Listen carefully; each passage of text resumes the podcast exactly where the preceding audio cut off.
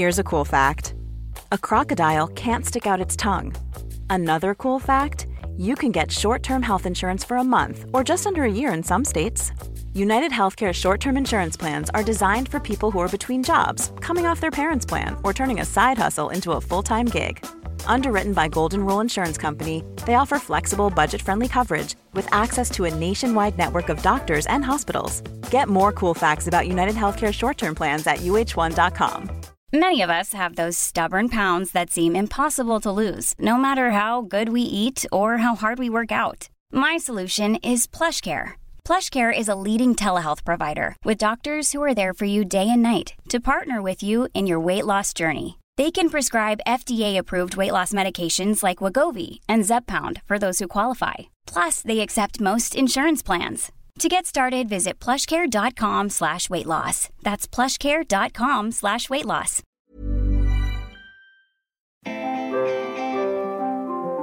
Hi everyone and welcome to the Squiggly Careers podcast. I'm Sarah and I'm joined by my co-host Helen. Hello, everybody. And it's January and today we are recording on the day of our book launch.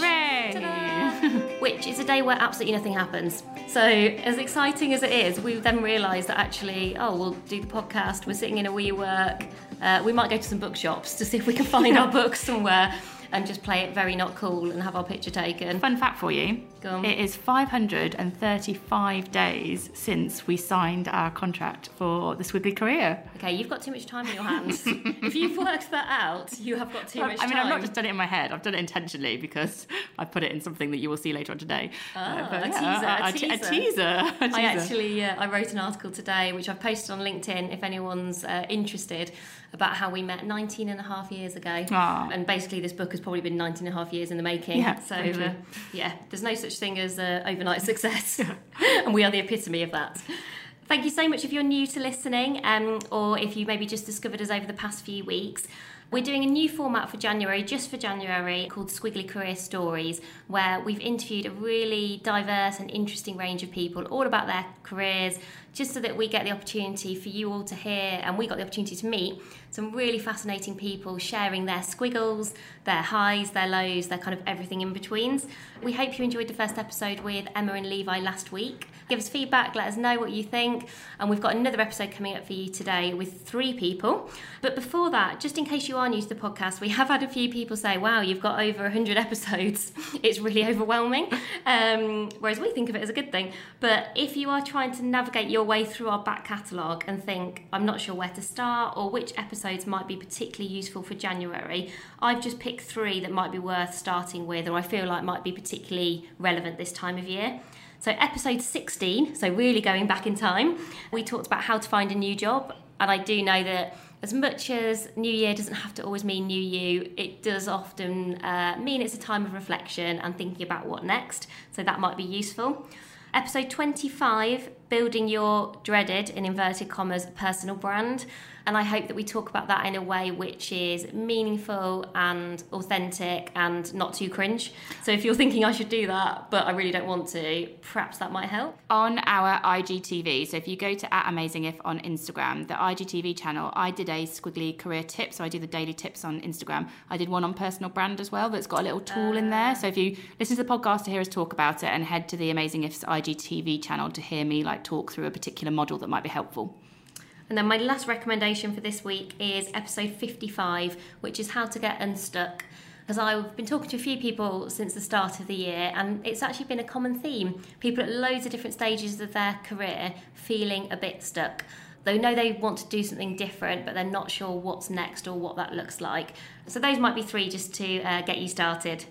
But this week, as I mentioned, we have three squiggly career stories. We've got Viv Groskop, who is journalist, writer, podcaster. Uh, we've actually had her on the podcast previously talking about how to own the room, uh, about public speaking. So that's a previous guest episode that you can listen to if that sounds interesting. But this is not about how to own the room. This is really about her journey, what she's done in her career. And she is just a really interesting person. And actually, you do find that people who are incredibly creative, I actually do think are naturally squiggly. Mm. There is something about being creative that I think sometimes necessitates, because it's hard to make money out of the arts, unfortunately, being squiggly. And she's really wise, so I think she's a really wise and kind of interesting person to listen to. And then I go on to talk to Roland Harwood, and we worked out when I was talking to Roland that we'd known each other for 12 years, Oh, wow. and we'd kept coming back together in our own squiggly careers in different companies at different times and places. We kept coming back together. And he currently has seven different jobs on the go. Oh, So I mean, that, that puts us to shame. so many. And he's so interesting. Like his career, he's got a PhD in chemistry. He now does very little to do with that at all. He has worked for Sony. He's founded companies. He lectures. He's just a really interesting person who is all about learning and all about curiosity and describes himself as a compulsive connector. um, and he does it in such a lovely, That's genuine good way. personal branding. Yes, right yeah, there. indeed, indeed. And then our final interview is with a fascinating woman called Roma Agrawal, who has an MBE. She is a structural engineer and she is one of the people who built the Shard. I mean, what a claim to fame. I mean, amazing. And not only that, she was kind enough to record the podcast episode while she was on maternity leave. Wow. So I went to her house. I think her baby at that point, I mean, three months old, maybe not even that. Um, her mum came around specially to look after the baby so we could do the interview.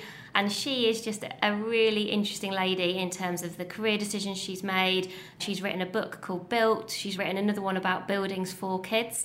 And somebody, I think, very much outside of our world. Yeah. And I really enjoyed that. I really enjoyed the opportunity to listen to someone um, who's not connected to what we do, but is still kind of living her squiggly career. And again, she shares some really interesting insights. And probably pushing some boundaries a, a lot all Oh. the whole way, whether it's about buildings or being a woman in that industry and loads of things. Incredibly tough, but yeah, she's brilliant um, and really thoughtful. You know, she'd really thought about what she wanted to talk about, and she is very quiet and considered. I really had to get her to kind of get close to the microphone. She was, she was like, she was very like kind of laid back and, and reflective. So I think there'll be a really interesting mix of people for everyone to listen to. Brilliant. So who's first? Viv, I think. Okay. So we hope you enjoy the episode. Uh, please do get in touch and let us know what you think. And if you're enjoying it, as ever, review, rate, and subscribe.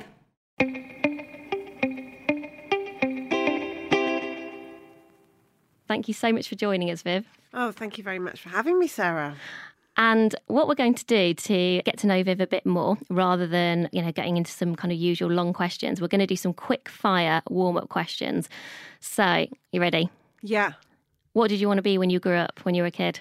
I wanted to be a writer or a stand up comedian. Oh wow! So you're you are living the dream. Well, I went a bit of a long way round at it, but yeah, I got there in the end. Amazing. One word to describe your career so far. Varied. Out of 10, how squiggly do you think your career has been? I love your podcast and I love the idea of the squiggly career. But in some ways, I want to take issue with this squiggly thing because I think any interesting career is squiggly. And I think Yeah. now all careers are squiggly. So I would say out of 10, how squiggly is my career? Kind of zero because it's exactly how it should be. But also by some kind of like old fashioned standard, then yeah, probably 100 out of 10. One person who's inspired you throughout your career so far? I'm going to say Lucy Porter, who's a stand up comedian who was somebody who really helped me to make the transition from being a writer to a performer. And so, dream job, you've got your dream job. So, let's start with a week in the life of Viv at the moment. So, you have lots of different things that you're doing. You've got your Own the Room podcast, you've got your book, you do actually a lot of presenting on kind of Radio 4, TV presenting as well.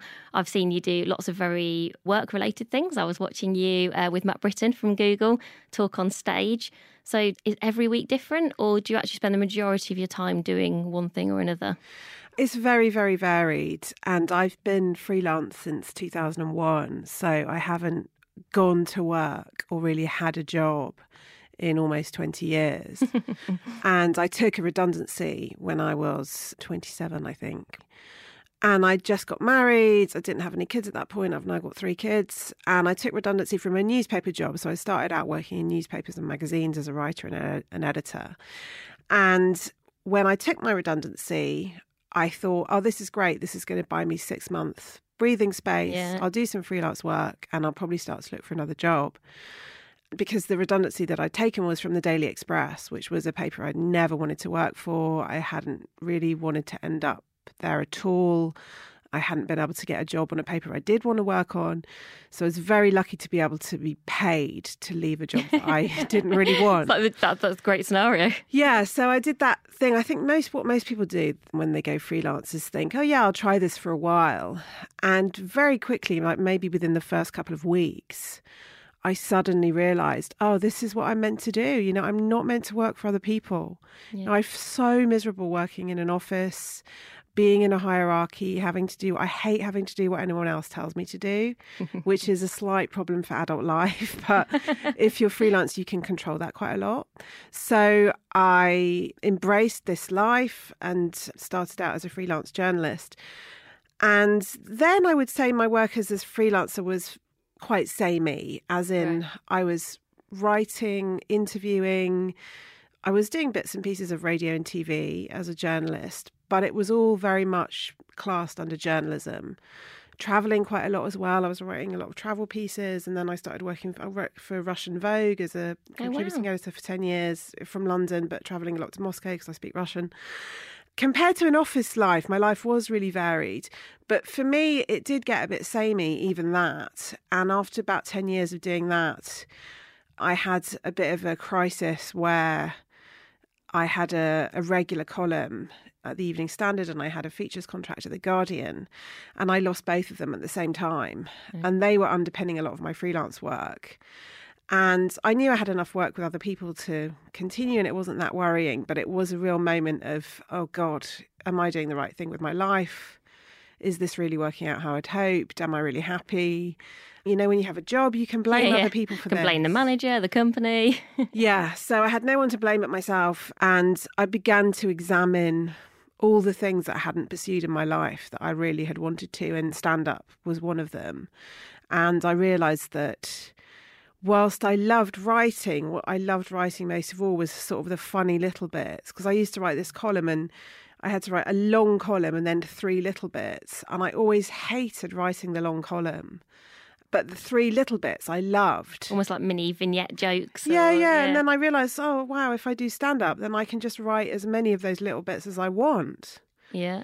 And so, yeah, then I started doing stand up. And that. And how over... did you even, how did that even cross your mind, I guess, in terms of was it because you just loved comedy? You've all, you'd always loved comedy in your life that you knew people who were doing that, or was it just genuinely a? It had always been in the back of your mind. Yeah, it had always been in the back of my mind as something that I really wanted to do but didn't have the guts to do. Mm-hmm. So it was the career option that was too crazy for me to pursue. Yeah.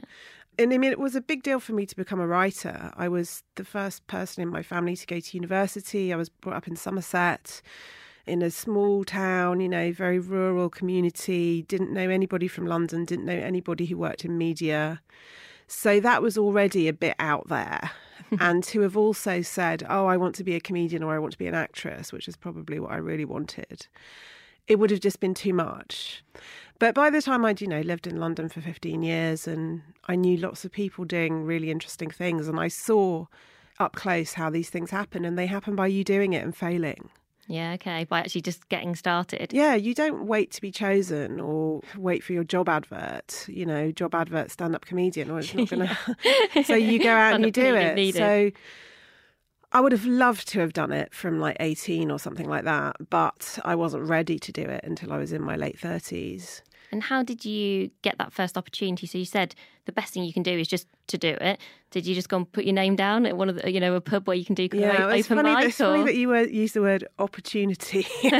um, it's very that's very much a world, and actually journalism and publishing is very similar as well. You create your own opportunities. So there are certain people that you'd need to impress, and there's a certain path that you need to follow, and there's a certain way of earning money. But most of all, you need to turn up and, and just do your thing. Yeah. So I started out doing workshops, and that's how you meet other comedians and you meet lots of people who teach, often who have guided other people through the path of doing it. And I realised that lots of comedians you see on TV, they started out in workshops. Okay. And lots of people, they need other people to write for them. And sometimes those people come up through the workshop system. You start out doing that, and then you find out where all the open mics are happening. And you just do open mic. So you're kind of doing an unpaid apprenticeship in front of audiences. And there's no other way to do it other than that. I mean, some people get a lucky break and they might get a paid gig in the first six months. But a lot of people would do that for up to a year or two years before they'd even get paid. Do you remember now how you felt just before doing that first gig? Was it something that you obviously talk a lot now about owning the room and you've met some incredible people as part of that podcast. Were you kind of really nervous? It felt really alien, or actually did it feel like, yes, I'm nervous, but this is what I'm meant to be doing? I feel quite comfortable. I'm enjoying it even. Yeah, I had a lot of ups and downs with it. And I wrote, my first book was called I Laughed, I Cried How One Woman Took on Stand Up and Almost Ruined Her Life. And that was about doing 100 gigs in 100 consecutive nights as a way of overcoming that feeling of, this is too difficult, I can't go on. Mm-hmm. Because you have huge ups and downs when you first start because you have loads of fluke nights where you think, oh my God, I'm meant to do this. This is I'm amazing. yeah. And then you'll do exactly the same thing the next night and it will tank. And you have to mm. spend a long time working out why that's happening and getting yourself used to being in front of audiences. And then very quickly, I got asked to do things that were kind of above my pay grade in comedy because I'd had a background as a journalist. You know, I worked for The Guardian and The Observer as a freelance for a long time, and I'd interviewed hundreds of celebrities, and I knew loads of people in the publishing world because I'd always reviewed books. And so very quickly, I got asked to do Jo Brand's book tour, Graham Norton's Yeah, book saw, tour, yeah. Dawn French, Jennifer Saunders. And so I would be going on stage with people like that in front of 2,000 people. And you have to learn how to hold your own Mm-hmm. without taking up the space that they're taking up because people have come to see them, they haven't come to see you. So I had to learn how to operate in those situations really quickly. And then doing my own performance, I was getting ready for Edinburgh and I did five years of Edinburgh shows. And so you learn how to cope with loads of different performance scenarios, basically. And of all the things that you're doing at the moment, it sounds to me like you love variety in the mix that you have. What gives you the most energy? What do you look forward to doing the most? Or is it just the mix that is the thing that works for you? I really love doing live television and Okay. live performance. Oh, the kind of real, really scary stuff. yeah, but it is to me, it's no more scary than speaking to you now or having a conversation with a friend. It's because I've got over this idea that everyone's looking at me and mm. judging. Nobody cares about me. Yeah. You know, nobody cares about any of us. And to me, it's just something I can really enjoy, and it's that real moment of connection. If something's improvised in ad libs, I really like that. And a lot of live television is generally unscripted. And I love that moment of unpredictability. You just never know what's going to happen next. You never know what the other person's going to say. You don't know what the interaction is going to be. I just love that. And when you're now thinking about what you want to be doing, you know, for the next five, ten years or for the next period of time in your career, we'll often chat to people about this idea of retirement, of, you know, education, work, retirement, a three stage life is really disappearing. People don't have this same sense of, oh, I'm aiming for this point at which I'll stop. How do you think about your career now when you think about the future just generally? Yeah, I think it's different for me thinking about that because I have never ever wanted to have a linear career. I've mm-hmm. never seen myself as working for a corporate or working for a boss. And most of the people who I know, who I hang out with, can't work like that and don't want to work like that. Ever since I was a young journalist, I was interviewing people in their 70s, 80s, 90s who were writing books or Okay. appearing in plays or whatever. I remember when I used to work on the Daily Express, I think I interviewed the entire cast of EastEnders at one point or another. Every week I'd What be a claim going, to fame. I'd be going up to Elstree to interview Dot Cotton and whoever else. So I in, always interviewed people who had not had linear careers. And so it didn't really strike me as something that mattered at all because I saw that you can have many difficult periods in your life. You, you know, I've interviewed loads of actors over the years, and acting is a profession where you have to learn to cope with loads of fallow periods because you can fall out of fashion for months or years on end and then you can suddenly Come back. Yeah. you know be in game of thrones you know that's actually happened Yeah. to a number of actors you know who were huge in the 80s or 90s and you didn't see them and then they've got a massive role in game of thrones so that's always inspirational to me that there are lots of careers in the mm. arts where that squiggliness is just inbuilt It's just it, yeah. And with such a kind of varied and interesting career, and particularly given all of the incredible people that you've interviewed, spent time with, do you have kind of one piece of career advice for our listeners who are probably all experiencing squiggly? Most people are going to have these varied careers that will change. I think the FT was saying that on average now people starting off in work will have at least four or five different types of career, let alone different jobs or organisations or industries. What's your kind of overwhelming bit of insight or something that's really stuck with you from your career so far? I was told two things. One really useful thing I was told when I first started freelancing came from Marcelle d'Argy Smith, who was the editor of Cosmopolitan through the 80s and the 90s. Amazing, old school, Devil Wears Prada kind of journalist. Brilliant. Incredible woman. She had ended up freelance after a really long and distinguished career as an editor where you would have your own wardrobe budget, you would have your own chauffeur. And I've heard this from politicians as well and newspaper editors. When the music stops and the chauffeur's not coming to pick you up anymore, and you have to pay for your own clothes, and you can't charge your hair on expenses, that's not easy, No. right? So then you're out there with everybody else being squiggly, Yeah, being yeah. freelance and hustling. And she said, manage your morale. So your morale is the most important thing about your survival as a freelancer because if you get depressed if you get despondent of course we all get depressed from time to time and mm. there's absolutely no shame in that. And if you feel depressed for a prolonged period seek help. But i mean like low level depressed yeah. you know or anxious stressed if you're losing sleep if you're starting to get paranoid about why people aren't getting back to you all those things manage your morale. And it will mean different things for different people. So for me for example i love being unpredictable not having anyone else in charge of me. But i'm very gregarious you know. I love people i love talking i love these conversations i love finding out about other people's lives. And you can't always do that if you're a freelancer because you're on your own at home. So it's about I think people do it more now because of spaces like WeWork, and there's Yeah. it's, there's a much more of a shared office culture even amongst freelancers. But when I started out, I had to consciously make meetings with people, or go for coffee, meet up with other freelancers, so you don't get lonely. So that's Yeah. really important. Um, the second other thing I was told early on, um, it's a friend, a friend of mine called Nikki Chambers. She was running an environmental consultancy when she told me this, and I was thinking well, that's not relevant to me because I'm not going to run an environmental consultancy. but that pick up advice from anybody who offers it to you. but she said the secret to running your own business is to always make sure you've got three things covered. So you, you split your idea of your business into three parts. One is what you're working on now. So, like the mm-hmm. actual work that generates money. Two is pitching for new business. And three is looking ahead. And you must split your time equally between these three things. And when she first told me this, I was just thinking, well, that's ridiculous because I need to spend most of my time working on number one, Yeah. doing the writing, turning up and doing the gig. You know, these are the things I get paid for. But she's right. You know, if I don't do the second thing, which is pitching for the work, mm-hmm. the first thing will slow down. happen. Yeah. And if I don't do the third thing, then I haven't looked far enough ahead to what's coming up next, which parts of my business are starting to lose traction, which are starting to gain traction.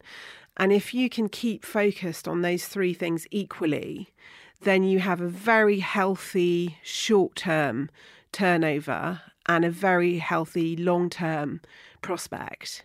And I can even see how that will be relevant, whether it almost doesn't matter whether you're running a business or not. You know, if you're sitting in any job in any organisation, doing a brilliant job of your day job is always really important. Thinking about what you might be doing next, kind of in the very short term. We always say to people, don't wait until you want your next job to start thinking about it. That should be a kind of active possibility that you're exploring, but also having one eye to the oh, what might the slightly longer term horizon look like? And am I investing a bit of time in that and exploring that? So I can really see how that balance. And I think people get very into the number one because it's so easy, isn't it, to get so absorbed into the day to day and the to do lists, and everyone's got too much to do. And the busy thing is just taking over people's lives, I think. So just stopping and reflecting on that, I think, could be really useful for everyone, not just people running their own business. Yeah, I totally agree. I think the danger is that number one bit takes up, you know, 90 to 95% of your time. The number three bit gets completely forgotten. And the number two bit is, well, yeah, I'm sure the work will come in. Well, yeah, I hope it does. But on the day that it doesn't, and I've seen this, you know, in freelance over 20 years, how quickly things can disappear and how fast they wax and wane in ways that you just can't predict. One of the points you made earlier really resonated with me around opportunities in the main, and certainly in my experience, and now running my own business, very much you go out and you find them or you make them. Very rarely do they actually come to you. So most of the things that people look at and think, "Oh wow, how did those things happen?" It's like, well, that's because you've made those things happen.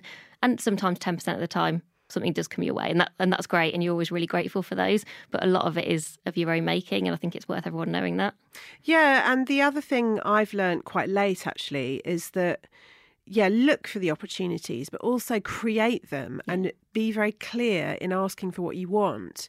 So when I set up the podcast to How to Own the Room, I set it up after the book was coming Yeah. out because I wanted this addition to the book of having these women from all different walks of life talking about their experience of owning the room because the book is very much self help, how to, Yeah. and I wanted people to hear different women's voices really trying to prove the point that I make in the book of you can be an introverted speaker, that's great. You can be a nervous speaker, that's great. You don't have to have that natural charisma, just trying to show all these different styles. And as soon as the podcast came out, it was supported initially by the publisher, but a publisher is not going to support a podcast indefinitely. I was casting around thinking, how can I get this sponsored? You know, how can I get someone else involved who can help to cover the production costs? Yeah. And I was kind of tortured about it for a long time. And then I mentioned it to a woman I was working with, and she just said, Well, I sponsor it. How much money do you want? um, and it was as simple as me saying it, asking. I would never have thought to ask for that. No. And I think I've found, actually, as I've gone through my career, just getting more confident in firstly being clear in your own mind what it is that you need help with, and then being able to articulate that in a way that feels authentic and right for you. I actually had the same piece of advice working with a lady called Silas Noble, and she's always been very supportive in my career for me. She's always been a mentor. But I remember meeting her for the first time, and I was sort of trying to do that, oh, you know, build a relationship, just sort of have a general chat. And she just went, Sarah, tell me how I can help you. She'd not got loads of time. She wanted to help, but she could only help me if she knew what I needed help with. And almost from that conversation, I got a lot better at just going, this is what I need help with. And actually, it's okay if sometimes people say no or they point you in a different direction. But if you don't ask, then you just never know. Yeah, I get this a lot. And I've noticed it happen with other people as well of people hedging around, trying to make some sort of conversation. And sometimes I will just come out and say, What do you want from me? Yeah. I know that sounds really aggressive now that I say it like that. What do you And- want from me? And if they will articulate it, they might say, Well, I want to know how to set up a podcast. yeah. And that will slightly irritate me because if you put into Google, how do I set up a podcast? It will come up with 800 million results. I know because I've done it to prove this point. I think you do have to ask for what you want, but you also have to make sure that only that person can give you what you need. Don't go asking people stuff that you can get somewhere else. Uh, we So- call it the uh, the lazy ask. Lazy ask, yeah, or ask hole as well, people call it, which is when you ask. I've you, not heard that. Yeah, you ask somebody something and they give you great advice and you don't take it. That's an Oh. ask hole. But I don't mind if somebody comes up to me and says, Oh, I really love your podcast. I want to start a podcast. I've done this research and it's told me this. Is that right? Or is this? Can you help me with this one gap Yeah, that I'm still trying to figure out, or something? Yeah, so- basically, be specific. Yeah, so. I feel like they're actually being serious. Yeah. Whereas I think there's a lot, especially around the area of podcasting, writing, performing, all of these things that require actually a huge commitment. There's this massive interest in them, and everyone's like, oh, yeah, I should have a podcast. I should have a YouTube channel. I should do an Edinburgh show. and I can just tell from the look in somebody's eyes when they ask me if they're serious or not. Yeah, so avoid those lazy asks. So thank you so much, Viv, for sharing your squiggly career story with us today. If people want to find out more about you, I can give some advice. Definitely follow Viv on Instagram. You just at Viv Groskop. Yeah, right? so it's Viv V I V Groskop G R O S K O P. It means fathead in Yiddish. Does it? Re- Yes, it does. and the reason um, I would follow Viv is every day, or certainly nearly every day, from what I can tell, Every day. Viv does a post on a room owning woman. And so it's almost become a bit of daily inspiration for me. I really enjoy it. So Oh, I'm every so day you just one day was your sister. Uh, yes, and who's I- got very fabulous red hair. Yeah, I've had everybody from my sister to Beyonce. Just Yeah. done Lady Hale, who's the Yeah. first president of the Supreme Court. I'll do any woman who has been in the news. Obviously, my sister hasn't been in the news, but in news in my family. She did a solo with her choir and she owned the room. Someone who's been in the news normally and analysing what it was about their contribution that was so engaging. So if there's an Oscars speech that's gone viral, I want to look at that. If there's a Greta Thunberg moment Yeah. that everyone's talking about, I want to look at exactly what she did, the way she said it, Mm. how she moved her face. I'm trying to analyze all of those things and really geek out about it. Yeah. Thank you so much for joining us. It's been really interesting to hear more about your squiggly career. Thank you so much. I hope it was squiggly enough for you. It was very squiggly. Thank you.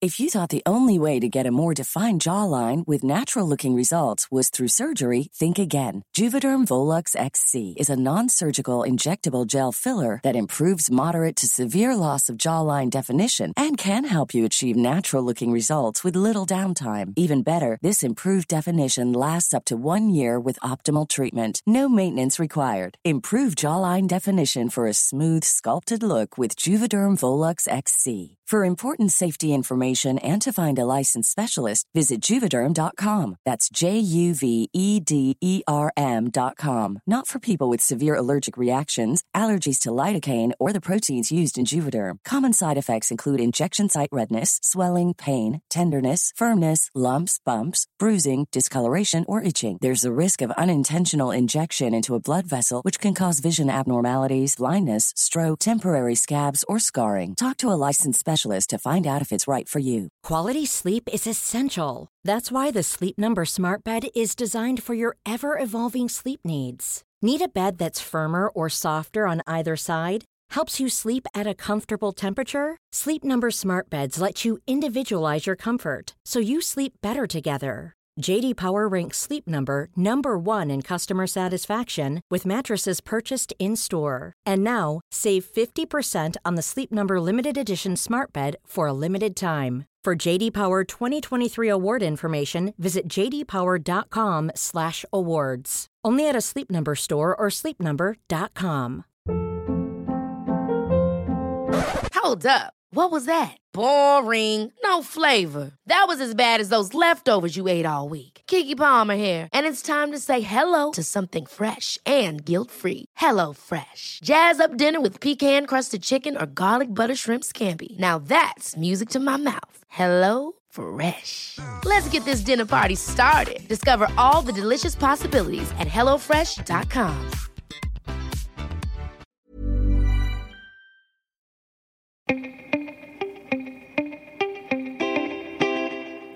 So hopefully you enjoyed hearing all about Viv. Now we're going to go on to my conversation with Roland. Hello, everyone, and welcome to another Squiggly Career Story. I am delighted to be joined by Roland Harwood. Hello, Roland. Hello, Helen. I have known Roland for how long?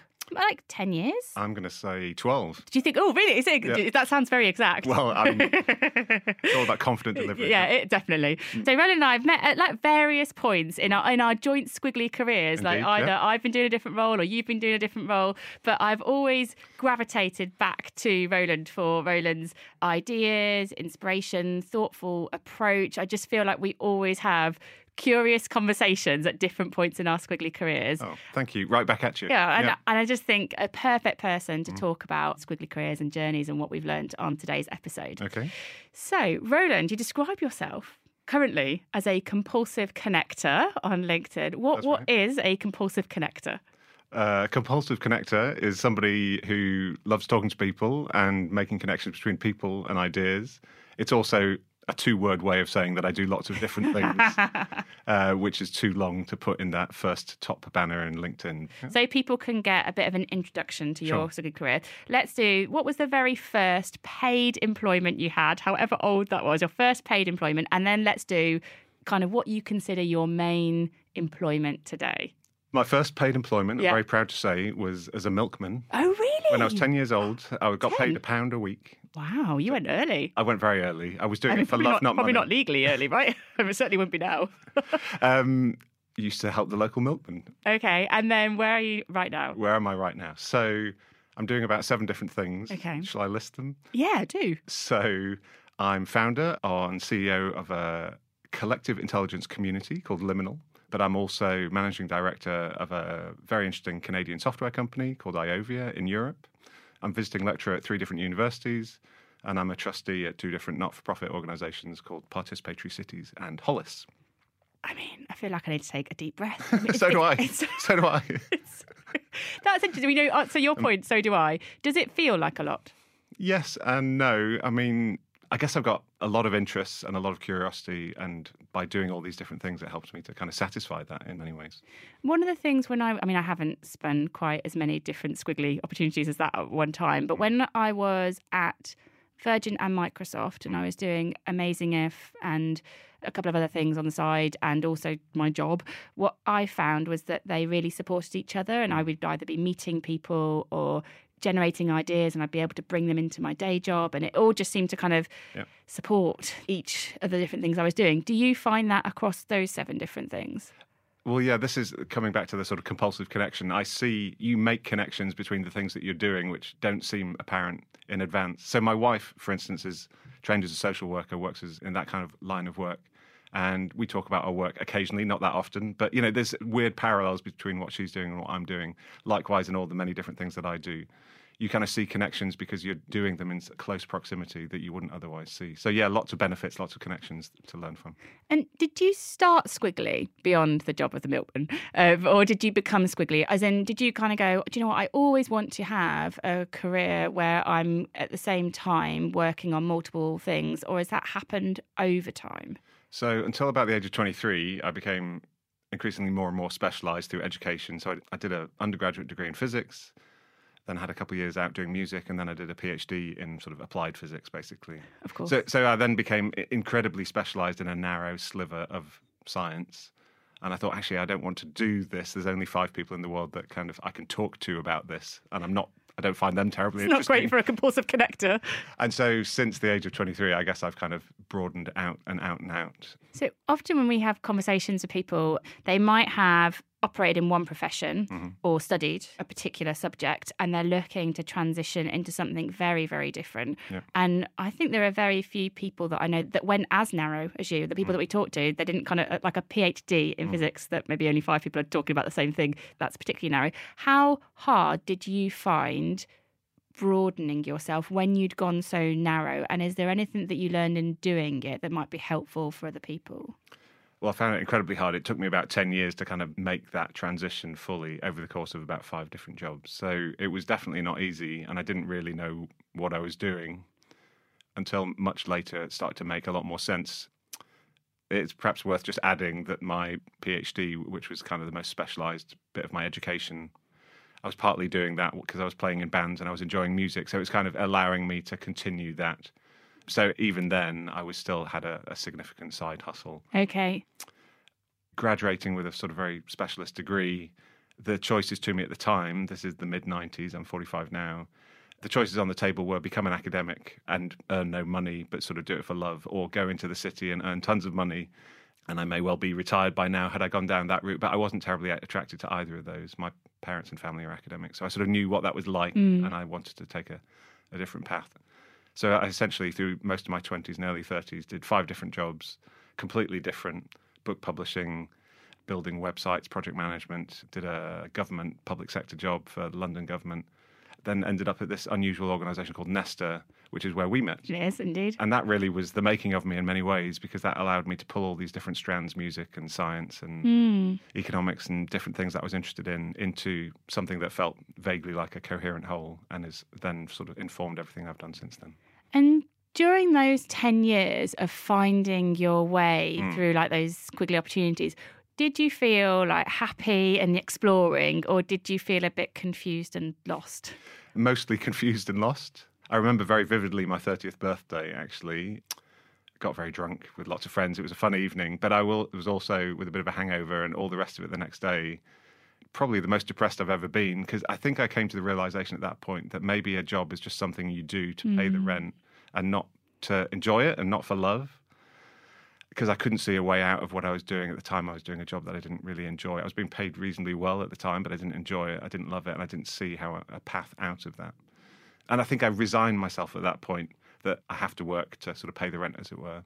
And that was a very sort of depressing realization. Having said that, having reached that low point, I forced myself, I guess, on a two year unofficial kind of MBA in the School of Life where I just read lots of books, met lots of people, went to lots of events, just tried to educate myself, inspire myself, build my network, which then led me on to two years later joining Nesta, which is then the sort of catalyst for what I've gone on to do ever since then.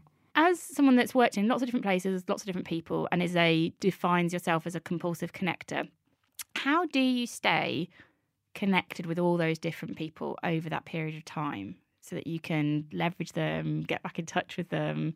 well, obviously, you know, social media is incredible way to keep in touch with people you know, but more importantly, people you maybe don't see that often. So, like you and I have only seen each other maybe once every two or three years out since we first met. But I've been keeping an eye on what you've been up to, and obviously, you see some of what I share, and so that's brilliant. And I think often your most valuable people in your network are people that you know you don't see very often, Mm. perhaps. And so, you know, social media is an amazing way to do that you know, I spend a lot of my time just having random coffees with semi-random people, and I just love that, and I get energy from that, and I've sort of, I guess, constructed a career now that permits me to do that and gives me some legitimacy that that's an okay use of my time. And do you identify as an introvert or an extrovert? Whenever I do those kind of Myers-Briggs style Yeah. tests, I'm always slap bang down the middle. Oh, an ambivert. I'm an ambivert, yeah. Ah. and it, obviously it depends on context. But Okay. um, I quite enjoy big social settings, chatting to lots of people, being a bit buzzy around the room. At home, I'm the quiet one. So yeah, it depends on the context. That is actually sort of the reason for my question because I, I've seen your events that are like 100% open. They Mm. Yeah. the quarterly different events, loads of people in a room, and I've seen buzzy Roland there, and then I've also seen uh, reflective, thinky, one-to-one Roland. So Mm-hmm. Yeah. actually, I can see how you can adjust to each of them. Yeah. But I think your ability to have conversations in different contexts is probably what makes you very talented as this compulsive connector as well, because you have that ability to go both ways. So in in this all these twists and turns, Yep. and you mentioned kind of this that point of like drinking and having a happy night and a rather sad morning. I don't know if that's a low, but what would you describe as the squiggly career low? So yeah, that was definitely a low, but that kicked me into finding out what I was interested in, which broadly I would class as innovation and transformation and change. So I ended up at this organization called Nesta, where I did a whole bunch of stuff, and including where we first met. And that allowed me to create a company called 100% Open, which I've spent the last nine years of my life building and very proud of that. So that's kind of my high, Mhm. essentially, is building 100% Open over the last almost decade. I've got some specific examples that I'm particularly proud of. Probably the number one is the Lego Ideas community, which is now about a million people coming up with ideas for Lego products, and every single one of them sells out. And it's a really brilliant example of kind of participatory business. And so that's my high. So I'm not answering your question. No, no, I love it, But, and I um, love the ideas. So that's the thing I'm probably most proud of to date in my career. But within that, that was a very kind of squiggly journey. There was a particular project that we won that nearly bankrupted us and was very, very challenging. It was a piece of work in South America, in Colombia. At the time, it was kind of four times bigger than anything we've done previously in terms of budget. It was probably 10 times more difficult in terms of complexity for a variety of different reasons. And it was just very, very challenging for me, for the team. We ended up just about being able to eke out a sort of adequate result. So we sort of got the job done, but it took a big toll financially, but also kind of psychologically. And it probably took maybe 18 months to sort of recover Mm. both the cash position in the business, which was precarious as a result of it, but more importantly, somehow the mojo and the confidence and the ability to kind of go again. I would say now, kind of eight years or so later, that it was also our biggest learning, and you know all the things that we sort of did wrong in hindsight on that project, we were able to apply and learn from. So about three years after that low, We then did a very similar project with UBS, the global bank, called the Future Finance Challenge. And it was a very similar project in, in what we were trying to do. We are trying to find startups around the world with particular technologies and pitch those into a big corporation. In the case of UBS, it was one. In, in the Colombia project, there was 11 of them, which was part of the complexity which we struggled with. But I remember finishing that kind of UBS project probably three years or so after the, the Colombia project, and the UBS project went extremely well. And just the sense of kind of relief and and shed a little tear. I remember walking across Waterloo Bridge back from the airport back to our office, which was just on the other side of the river, and it just felt like, um, yeah, a really important moment in my in my life and my career. And it's a, such a cliche to say it, but the things your biggest kind of failures are your also your biggest learnings. And so, so it's for me, so that's what I hard in the moment, though, isn't it? Mm. Because 18 months of it as well is it's just hard and painful. So now then, do you hmm. plan what's so you've got seven different things? Something like that, yeah. okay. Are you capping at seven or at what you said you were 45, so there's a lot of career left in this squiggly world. Yeah. What do you think happens next? Do you just keep adding to your seven? Do you have a point where you're like, I'm at maximum capacity? I think I'm reasonably at maximum capacity. I'm not in a particular hurry to add to that. If anything, I may consolidate a few of those things over the coming few years. I'm enjoying all the things I'm doing. And so if I can fit them all in around other things that are important to me, family and friends and hobbies, etc., then then I will continue to do that. So long as I'm learning, that's my kind of Yeah. number one motivation for doing anything. Yeah, there is a lot of career left. I don't really believe in the concept of retirement, Yeah. so I think I will be working for a long time to come, hopefully making decisions based on love rather than money. Yeah. And that's my 2020 kind of decade long aspiration is to be making decisions based on love rather than money. Yeah. And I'm made good progress towards that, but not entirely. So that's kind of where I want to get to. And one thing we've not really touched on yet that I'd love to support. So the support network that you've built Mm-hmm. around yourself during your career, uh, mentors, sponsors, coaches, whatever, whatever it is, what Mm-hmm. what has that looked like for you?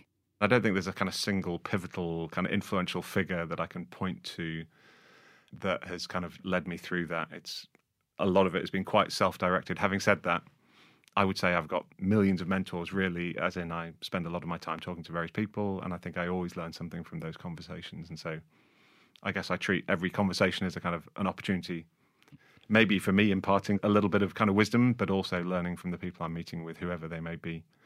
I'm very close to family, so definitely people in my sort of immediate circle of friends and family I would consider as mentors. There's now with Liminal, which is this community of 65 people that I've launched last year. In some ways, I would consider all of them to be mentors in different ways and a co mentoring community, I guess.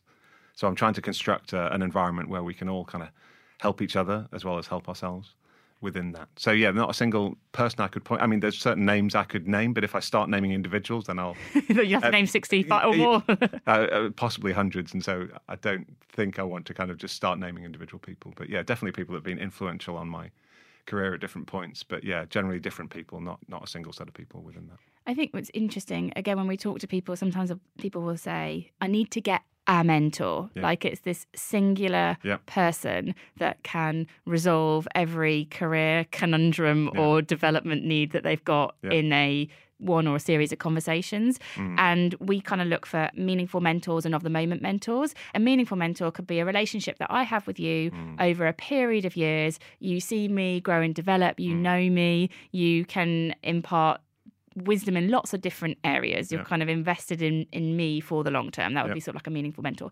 And then we talk about of the moment mentors, and this could just be a one off conversation, and you, this could be ten or hundred people Mm. Yeah. where you're just being curious and it's responsive to where you are in the moment and what's interesting and needed for your knowledge bank. And I can sort of hear some of that in what you're saying. Like you don't think of this as being.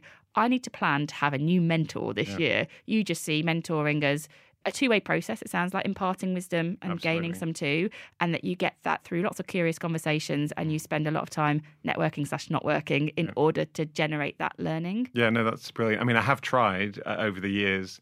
There have been points where I thought, so when I set up 100% open, I thought, right, I haven't done this before. It's my first company. I need some mentors to sort of navigate me through it. I did find a few people who were brilliant in their own different ways. So one of which was Rory Sutherland, who's a very entertaining, Great mentor. he is a great mentor, phenomenally smart individual. but he was incredibly kind of busy and you know so we had a few conversations and i got a huge amount from those conversations but that sort of fell by the wayside after six months or so i think i tend to wear my heart on my sleeve a little bit i was reflecting the other day on a bit of feedback i had in one of my earliest kind of performance appraisals in one of my first jobs uh, what i've noticed about you roland this is my boss speaking at the time she said um, you're not sufficiently good at bullshitting. When you don't know what you're talking about, you're not sufficiently good at sort of hiding that you don't know what you're talking about. And at the time, I thought that was very strange feedback. And I sort of know what she meant within the context of the organization we were working within. There was quite a lot of sort of bravado and bullshitting, shall we say. And so that was, a, I guess, an important skill within that framework. I think I'm still to this day, 20 years later, not great at that. And a final area for you, because you mentioned two words that I think are particularly important in Squiggly mm. Careers, which is uh, reflection and feedback. Yeah. Do you do either of those things consciously? I do. So since I left 100% Open, which was nearly a year ago, I I've tried to do 15 minutes meditation every morning. I've got three kids, and so it's kind of crazy in the mornings. But once they're off to school, etc., so long as I'm not kind of rushing into town. Is it a particular meditation style? No, I sit on the sofa and I. It's a combination of catching up on a little bit of sleep, but also focusing on the breath. And then on a slightly more macro level, I try at least twice a year to sign myself up to a course or go to an event or something which is just learning time, exploration time, what have you. And I mean, I've been doing that for 10 or 15 years. I think I heard Sarah, your co founder, talking about wanting to go to the Do Yes. And I did that back in 2012, and that was brilliant. So every year, probably since then, I've tried to do something a bit like that. Do you know what you're going to do this year? I've got a few options, yeah. Okay. But I haven't quite decided yet. Okay, so it's not booked. What did you do last year? Last year, I did two things actually. One was I went you know the School of Life? Yes. Know the School of yeah. Life. They do a kind of week long greatest hits. So I went along to that with 15 other people from all around the world, and it was called their summer school. That was great. I really enjoyed that. Well, actually, now that I think about it, I did three things. So one is I uh, I refreshed my kind of facilitation skills with a wonderful guy called Johnny Moore, who's another one of my 150 or so mentors, who I've known for many years, and he runs these brilliant courses around creative facilitation skills. So I did that, and then I the third thing was I went along to a sort of fairly curious but really interesting gathering in November called Base Camp, where yes. a guy called Chris Kutarna, who wrote The Age of Discovery, who is uh, sort of TED speaker, Oxford Business School, big name in the kind of business school world, and he sort of corralled this interesting gathering of people um, in Toronto two years ago and in London late last year to reinvent the skills and capabilities and resources we need to tackle the challenges that that lie ahead. It was very interesting. I really loved it. Um, it's a very Roland thing. It's a very Roland thing. So I'm not. I don't think it's for everybody, but it was great. So to end yes. our lovely winding conversation through your lovely squiggly career, what is your best piece of career advice for our listeners? So, well, the two things that immediately sprung to mind that have worked for me. For me, the number one driver of any decision I've made in my working life has been where can I learn the most? Who can I learn from? So, is there somebody involved in this endeavor, a boss or a colleague or somebody who has skills or a life that I admire or I feel I can benefit from and learn from and working with them in some shape or form. So that's been my my number one driver is my quest and thirst for learning. But sort of combined with that, and I heard this horrible word recently, optionality, mm-hmm. uh, which I don't think I want to use. But anyway, keeping your options open. So, yeah. you know, if I take this step, what options can that present? We live in such a sort of uncertain times where who knows where the world will be and where we will be in one, two, three, five years' time. So something that gives you options and routes forward. I don't think that's necessarily great advice for everybody, but for me, that has, as the years have gone by, has kind of reaped rewards by being a bit more proactive, thinking about the possible options that a particular role or opportunity could lead to. We often talk about having career possibilities rather mm-hmm. than career plans and okay. actually having lots of curious conversations to create those possibilities. Yeah. So maybe possibilities might feel more Roland than yeah. optionality. Yeah, yeah, definitely. I like that. possibilities. Thank you so much for your time. I hope that as our squiggly careers continue, we can keep coming back together at different moments and seeing kind of how we can connect and share and learn from each other. I have loved learning from you ever since like Nesta days all the way through to this conversation. Oh. Thank you very much for being part of my network and hopefully one of my kind of mentors through that process as well. Thank oh, you. Thank you, Helen. It's been great.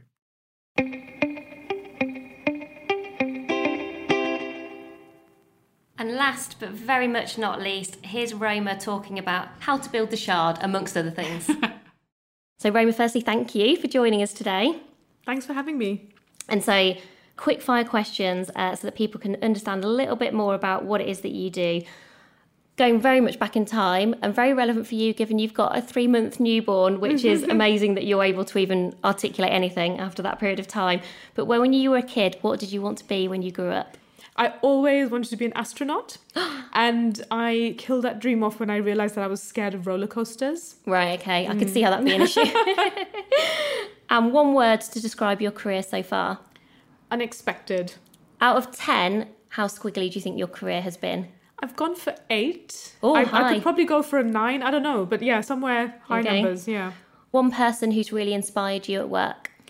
I would say Emily Roebling. And uh, your dream job, you've got to work, what would it be? I've said TV presenter at the moment. I would love to present documentaries on engineering. So let's start with a week in the life of you so we get mm. to learn a bit more about what your squiggly career looks like today.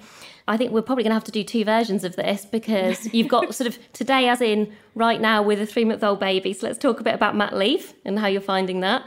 And then we'll do maybe what it was like before the baby arrived. So, last couple of weeks, has it mainly just been feeding, trying to get some sleep?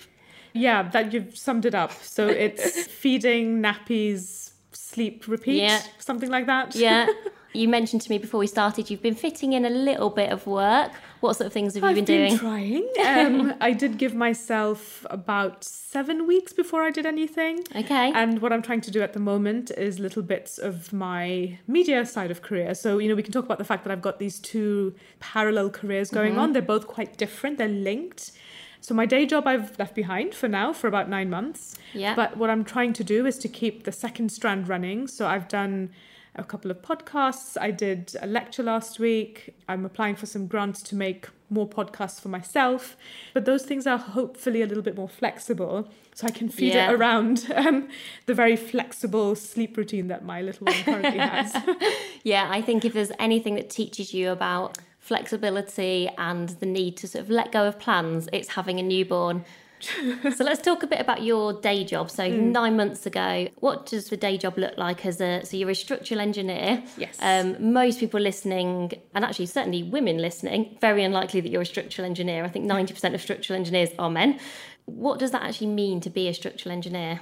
Right, so in really simple terms, it's my job to make buildings and bridges stand up. We study the different forces that nature throws at buildings. So in the UK, that's mainly gravity and wind. In mm-hmm. other countries, you add earthquakes or flooding or you know other things like that to it. And then we do maths and physics and we design a skeleton for a structure. And everything that comes around that skeleton is almost the architecture of the building. But really, these visions of these beautiful, curvy, or whatever tall buildings, or whatever you might want to create, they wouldn't exist without structural engineer being involved. So that's been a really incredible thing to be a part of. And I spent, I would say, the first sort of 10 to 11 years of my career purely doing, you know, your kind of structural engineering job. And now I've started doing a slightly different role, which is right at the front end of a project. So before the project even exists, how do you actually create the project? So it's about speaking to developers, to speaking to local councils, people that have land, people that might be thinking about buying land, and then trying to come up with a concept and idea of how we can actually make that work and then getting the paperwork and contracts and you know the complicated things in place create the project and now i kind of pass that on to engineers to design so i've just kind of shifted focus Okay. um, on the phase of the project i would say And how did you even kind of get into structural engineering? Was it something that you discovered while at university? Do you know other people who've done that sort of a job? There aren't loads of female role models, certainly that I could find No. out there. so my path into structural engineering was squiggly so Of course. a good story to um, tell you now i grew up in america and india and particularly in india there was a huge emphasis on studying maths and science probably to the detriment of, of english and history and Right. other subjects like that so it's almost the opposite way round to the uk so it was very normal for me to like maths and physics I moved to the UK and then did almost like the textbook A levels for engineering, although I do stress that there are no textbook Right. a levels for engineering. You, you can do a big range, but I did maths further, maths, physics, and design and technology. And I did that at a girls' school in North London, which was really, really good. Amazing teachers, But somehow, no one ever thought to suggest to me that I might consider engineering as a career or as a degree. Mm-hmm. So I went off to study physics, which was really promoted and encouraged at my school. And I loved it. But at some point, I felt like I was just sitting either with a pen and paper or on a computer screen and doing this amazingly interesting work. But I wanted one more step. I wanted to get from the theoretical side of things to actually making something. And it just so happened that I was trying to earn some money over the summer and I worked within my physics department in what they call the design office. They were mechanical engineers and they were designing equipment that physicists would use in their experiments. And that just kind of hit me. Light bulb moment. Yeah, light bulb moment going, wow, you can use maths and physics to create real objects. And I said, right, this is what I want to do. So I literally picked up the prospectus of Imperial College and I flicked through it and I said, oh, I quite fancy the sound of structural engineering because I had an interest in architecture. I actually emailed the course director and had a conversation with him. I went in to meet him and I said, I've got this physics degree. Would you even consider letting me do this master's in structural engineering? And he kind of ummed and a little bit and said, actually, yes, because you should have really strong math skills off the back of your degree. And so I got admission to that course. It was a one year master's, and I was the only person on that entire course that did not have an engineering undergraduate degree. And in fact, most of the people on that course had been working as engineers. So, so that was a bit of yeah. you know, baptism by fire, as they say. Yeah. Mm. And let's talk a bit about you almost have two careers at the Mm. moment, kind of in parallel. Yeah. So, alongside the kind of day job of structural engineering, and what does the second squeal look like at the moment? So it's been an amazing journey, and it's not one that I planned at all. So I spent, I think, the first six years of my career doing my structural engineering work, really loved it.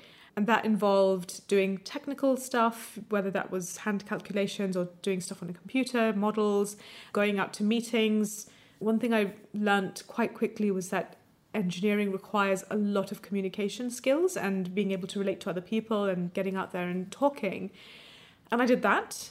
And then I worked on the Shard for six years, Yeah. which was very exciting. And I was probably one of the youngest engineers on that project. And then I kind of, my career grew as the building As the- as the Shard up. grew. Yeah. um, what happened was that me and my colleagues started getting invited to speak about our work on the Shard. So I started off doing really technical lectures that were like an hour long about the type of steel we used and how we did the concrete and how we built the basement. But then slowly but surely, I started getting invitations from schools and from women's groups and from universities because I was a little bit different. So I think I was about 25, 26 at the time. And I was then being asked to present to five year olds. Now, clearly, Quite a different audience. I had to find um, a different way of communicating what structural engineering was and how we built the shard to five year olds. And that's where it all started. So I started doing presentations to all sorts of different age groups, to people who didn't have technical backgrounds. And then I thought, well, actually, I really love this communication aspect. Somebody actually came up to me and, and asked me if I'd ever thought about writing a book. And I said, that sounds like an absolutely horrendous idea because I don't like writing. And I just said, this is a terrible idea. But as these things happened, so over six months, it kept percolating and I started getting ideas and I got a little bit excited about it. And I think the way they sold it to me was, well, think of all the presenting and the presentations and the speaking engagements you can do. What I didn't realize, it would take four years to get there Yeah. of, um, of writing, which was really difficult. So anyway, I wrote the book, um, which is called Built. And that came out in February last year. The paperback came out earlier this year. And then my publishers, Bloomsbury, asked, Well, actually, we love Built. What about doing a version for children? So I'm sort of working on that at the moment, which is super exciting because that's, again, completely different than writing a book for adults. Then the other thing I decided I wanted to do was do a, a podcast. So I did a little kind of mini series of three episodes. And if you want a little taster of the book before you buy it, you can listen to the podcast, um, which is called Building Stories. And it's all about basically communicating engineering using stories, which I just didn't think was happening in the way and the scale that I would have liked.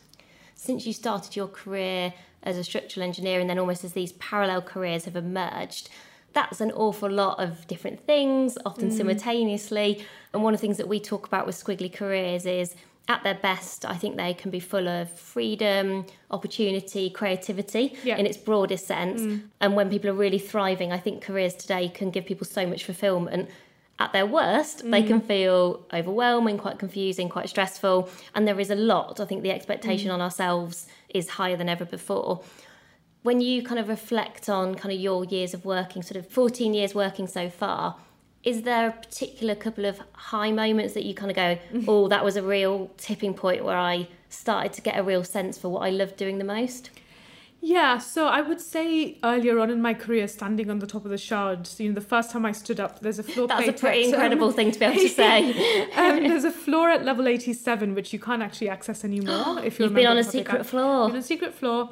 That was pretty cool, and I think I was up there with one other person, and so it was a very serene moment, and I was very conscious Oh. of the ah. fact that I was standing on the tallest man-made structure in Western Europe. That's not strictly true because the Eiffel Tower is a bit taller, but I don't know if you can get that To- high. to the highest bit of it, yeah. So so that felt really really special, and I think in terms of the other squiggle, my book launch was was a real high point for me, especially because it had been so difficult. I found writing so incredibly difficult.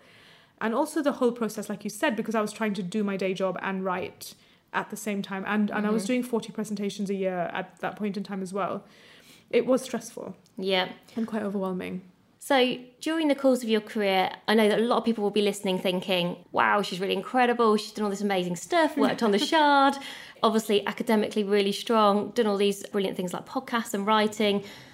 There must have been some tough moments along the way. When have you found it hard, or when has something just not gone to plan that you have really had to kind of build your resilience or bounce back from? Um, because I think the thing I always talk to people about is certainly in squiggly careers, I never see anything that gets anything close to an overnight success. People have usually worked really hard, Yeah. things haven't gone to plan at some point, but they've come back and they've kind of been determined. So, what would those moments been for you? Yeah, so I mean, I'll I'll do a little one and then a big one. So I I would say the little one was a little bit what we've talked about before, which is just being overwhelmed with the amount of Yeah. stuff that was happening, the time management of it, the fact that I was trying to write a book while working five days a week, and I quickly realized because I was getting migraines, I was ill, like you know, oh. really stressed, and this was clearly not working. So the way I got around that eventually was to drop down to four day weeks with my Right, day job. yeah. And that made a world of a difference because it meant, you know, Monday to Thursday I could focus on that thing. I would still be, you know, hanging off the tube during rush hour doing my research for the Yeah, book, like yeah. reading stuff and post-its and things. But then I would put that away, do my job, come home Fridays, I would sit and then consolidate everything I'd read during Right. the week. So that really helped me going part-time. The second one, which is really tough, so we've mentioned my three-month-old. She's an IVF baby. So Yeah. it took me about three years of really difficult kind of realizations one after the other before we could have her. And we were lucky we could have her because it Yeah. doesn't work out for everyone. I was actually never 100% sure I really wanted children. So Mm-hmm. Snap, that was snap. kind of strange. um, my husband really wanted kids. And I said, you know what, I'd quite like one. And then suddenly when they tell you that, oh, it's not working out, Yeah. it's going to be difficult, then you think, well, that wasn't the plan. The Now- plan now I was really would want one. Yeah. yeah. So um, I would say that was difficult because anyone that's gone through infertility will know that it's a real rollercoaster of emotions. And then the IVF is really, really tough. So it's physically massively demanding, but Mm-hmm. also mentally. I don't think I was prepared at all for how mentally challenging it would be. I got the physical thing, you know, Yeah. injecting yourself up to three times a day for up to three months. And that was happening at the same time. So I started my first round of IVF the week after my book came out. So this was now when um, I'm getting these amazing invitations to come and speak all over the world, and I'm having to say no to 90% of it. So that was really hard. So it was hard to kind of go through the actual process itself, but then also to give up what I felt was a huge piece of why I wrote the book in the first place, which you know these opportunities to go and speak. And I basically had to keep reminding myself that it's fine if it doesn't happen this year, I can go to that place next year or the year after that. And that patience, Yeah. um, which is not one of my strong suits, was definitely tested and challenged. And to be honest, it's still happening. But now I have a baby, so it makes it completely mentally different because I have the baby. Whereas Yeah. with IVF, you're going through this horrendous thing and then saying no to the stuff that you love doing. So that's really difficult. And I'm sure during your career, and probably now more than ever, you will have had people that you've looked up to, maybe been role models or mentors or managers you've worked for who have been really instrumental in terms of supporting you. And you mentioned somebody at the start of the podcast. so perhaps let's talk about the people who've been inspiring in your squiggly career so far. Fantastic. So I'll start with the story of Emily Roebling. Um, so she's from the 1800s, so not somebody. Oh that's wow! directly. I feel less bad about not knowing her now. Then no, and, and then we'll talk about some real life people. But so Emily Roebling was the daughter-in-law of the engineer that designed the Brooklyn Bridge. okay. and he very sadly died in an accident on site. And then his son took over the project. That's Emily's husband, and he was an engineer as well. And he was very severely disabled from things that happened on site. And just as the project was going to be taken away from the Roebling family, Emily stepped up. So Wow. you know we're talking about 1800s, as I said. So this was the period in which Darwin said that women were intellectually inferior to men because we hadn't evolved as much. So Okay. this is the time. Um, you know, just tough to- time. yeah, just just to put it into context. And she did it due to necessity. She had actually been trained in science and geography and she had been well educated. So she initially just responded to letters for him and then went to learning cable theory and you know the maths and whatever she needed in order to run the project. But also really importantly, address politicians, address workers on site, you know, communicate with them, relate to them. And for 11 years, she basically ran that project under her husband's name, of course. Okay, of course, of course. But, you know, she was a huge force behind that bridge getting built. So I think that's a really incredible story. And I think in terms of, I guess, real life people, Mm-hmm. as it were, you know, I have to say my parents really fostered that interest in science and construction and Lego and building and stuff Yeah. And I would say then again I had really fantastic teachers in school that really promoted and encouraged me to study physics. And that's unusual. During my career I've had amazing managers I've had not so good managers so there's always been a mix. But Yeah. I would say having fantastic line managers makes a huge difference. I would say particularly during IVF my manager I, I actually told him so a lot of yeah. women don't actually Yes, tell yeah. people at work and I don't know how you can get through it without telling people at work but I told him and the support I got from work made a huge difference to my mental well-being during that phase which took about 8 to 10 months I think so that's really incredibly important and I've had I would say unofficial mentors Yeah. through the years and they've changed in different phases of my life they've been different but they were women particularly during the early part of my career that I looked up as role models and then the other one I would say is my husband and I mentor each other and I think Ah. it's really good for people to remember that a mentor doesn't have to be some kind of person that you officially go and see Yeah. you know he works in a very different industry to me but has faced a lot of the similar challenges about being in a minority for different reasons and we've had lots of very deep conversations about all of that so i think that's really important i think the final thing to say is i've had some career coaching and i've found that to help and i've also had different career coaches at different phases of my career depending on um, what i've needed at the time And as you kind of reflect on your career so far, what are the things that you would be saying to people now? And you know, you actually do spend time in school, so I'm sure you get asked for your advice quite a lot. but if we have people listening who are thinking they might be interested in going into STEM generally, or whether that's engineering specifically, or actually just doing something that is outside of the norm because i guess that, that is a lot of what you have done is you wouldn't be mm. the same as everybody else in lots of ways what kind of advice would you be giving to other people So I think my little tagline would be to be curious. So I mean that in so many different ways. If you're interested in engineering, then go out and do your research, figure out what it is that you can do because engineering is such a broad field. I mean, I'm, structural engineering is one tiny right yeah portion yeah of what you can do as an engineer, and then you bring STEM in, and of course that just broadens massive it out. yeah So I would encourage people to do their research and you know the stereotypes exist, but try and look past them and do something that you think you'll enjoy and do that research. So kind of be curious about that. The other thing I try and encourage people to do, especially kids, because kids have this innately where they're walking around just going, why? Why? Yeah, yeah, why? yeah. Why? All yeah, the time. my my toddler started that. It's getting quite annoying. Why? Why? You're like, do it, just do it. Yeah. Because I said so. yeah. Um, so we should keep that sense of curiosity about Yeah. the world. You know, why is the building that we can see outside our window made from brick? And where did that brick come from? And what's underneath my feet right now? And how do the materials get here? How do they lift that chimney to the top of this tower? And just kind of be curious about that. And you'll suddenly find, even if you're not an engineer or don't want to study engineering, it's still something enriching. I mean, we all read books, don't we, about Yeah. subjects that we're not interested in, and, and maybe you'll find that there are all sorts of subjects around STEM that completely fascinate you. And so your little girl is three months old Hmm. at the moment.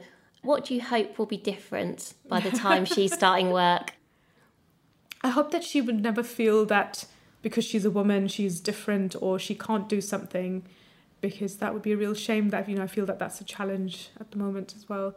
I would hope that the world is a, a more together place, perhaps Yeah. that people from all different cultures, backgrounds, languages, colors are just accepted as being productive parts of our society. And I guess I hope also that she won't have too much pressure on her to be a certain way or, or do a certain thing and she can just kind of find what works for her in her life. So thank you so much for joining us today, uh, Roma. I feel more informed about structural engineering certainly than I was a week ago. If people want to keep learning and staying curious about you and the work that you're doing, uh, where can they go to find out more? Um, great. So I am Roma the engineer. So not Bob the builder, but Roma the engineer. and you can find me on. So I have a website, Twitter, and Instagram. That all are Roma the engineer. My book is built, so you can find out more about that on my website, or I'm on different book buying websites or bookshops. and if you're interested in my podcast and to listen to the three little episodes that we've done, that's called Building Stories. And again, there's a website, there's Twitter, and there's Instagram. So building S T P O D. Yeah, or you can also get your podcast from your website because I was listening to the Shard one, thinking Oh, brilliant. how because you look at that building and I just always think very basically, how do those windows get cleaned? Mm, is, Yeah. is my first question. That's that's me being curious, but you can That's listen to them there. question. yeah, and that's buildingstoriespodcast.com. Great. Well, thank you so much for sharing your story with us. It's been so interesting to talk to somebody in such a different area to my own. And Joe, I was quite nervous today because I thought, oh, I'm not very knowledgeable. You're going to be way smarter than me, but you've made me feel very relaxed and very at home in your house. So thank you very much. No, thanks. It's been an absolute pleasure.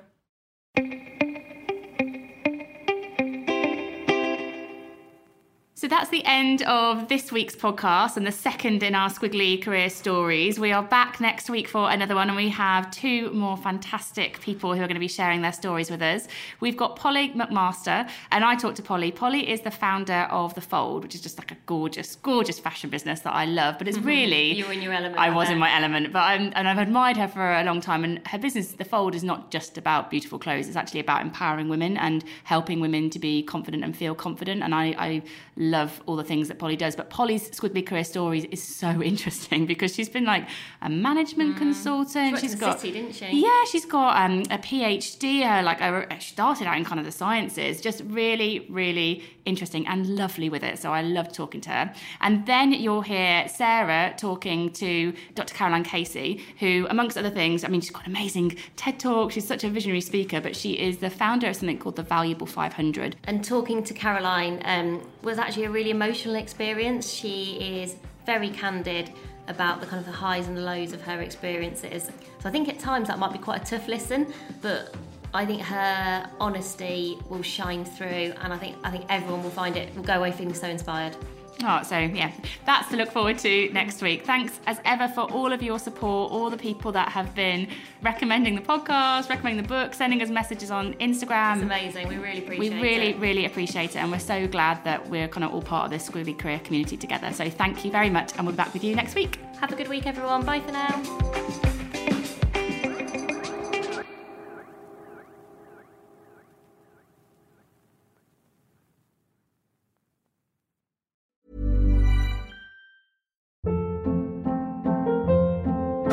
Hold up. What was that? Boring. No flavor. That was as bad as those leftovers you ate all week. Keke Palmer here, and it's time to say hello to something fresh and guilt-free. Hello Fresh. Jazz up dinner with pecan-crusted chicken or garlic butter shrimp scampi. Now that's music to my mouth. Hello Fresh. Let's get this dinner party started. Discover all the delicious possibilities at hellofresh.com.